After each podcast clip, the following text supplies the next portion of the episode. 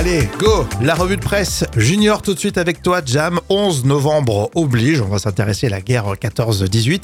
Et pourquoi Clémenceau, il était euh, surnommé le père de la victoire. Et ça, vous le lisez dans le journal pour enfants qui s'appelle Mon quotidien. Alors, dès le début de la guerre, Georges Clémenceau critique la faible efficacité des plans militaires français.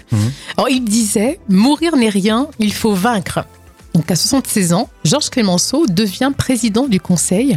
Alors ça veut dire qu'en 1917, il est l'équivalent du Premier ministre. D'accord. Et puis, on le surnomme aussi le tigre. Hein. Et oui, effectivement, il va très vite constituer une équipe avec le général Foch hein, comme chef suprême des armées. Et ensuite, Clémenceau se rend souvent sur le terrain auprès des soldats. Il est présent sur le front avec sa canne à la main pour encourager les troupes. Il sera d'ailleurs très populaire auprès des poilus et deviendra le père de la victoire. Merci les poilus et merci euh, effectivement à ce Clémenceau. Ça qui a été proche du terrain, c'est c'est peut-être que ça qui a fait pencher la balance. Oui, et puis il avait des belles moustaches. Voilà, c'est ça.